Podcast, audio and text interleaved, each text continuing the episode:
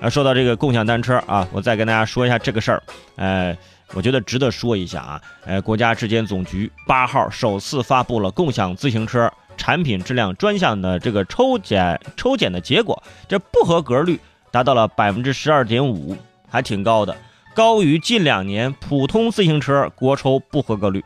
嗯，二十四批，呃，二十二十四批的这个样品当中啊，两批次样品反射器不合格。摩拜生产的运营的这个其中一批样品，这个脚蹬子啊间隙不合格。你看这，多么的详细啊，多么的认真，脚蹬子间隙不合格。而专家表示，呃，应对共享单车更苛刻的要求啊，保证哎使用者的安全啊，这个检查检查的非常的细致，哎，脚蹬子的间隙不合格。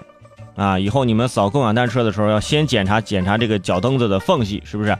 哎，其实现在能找到一个有脚蹬子的就不错了，知道吗？是不是？你不管多么合格的车，投入到市场之后，都会让人非常的无奈，就会慢慢变得它不合格。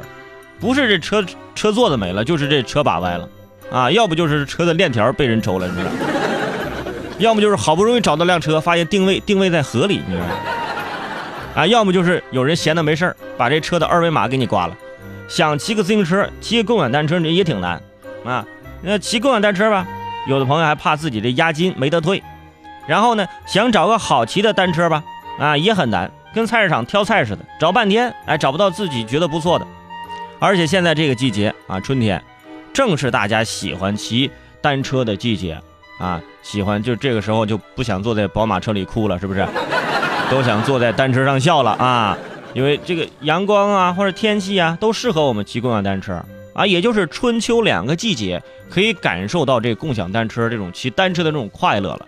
你要到冬天那不行，下雨下雪的，天冷啊就不想骑这个。到了夏天也不行，就那太阳，那一晒，那车座子上都能做烧烤了，我天！你坐上去之后，你你你都不敢坐，你知道吗？完全站着骑，这也很危险哎。你想，你站着骑共享单车，一手扶着把，一手还拿手机导航，我天！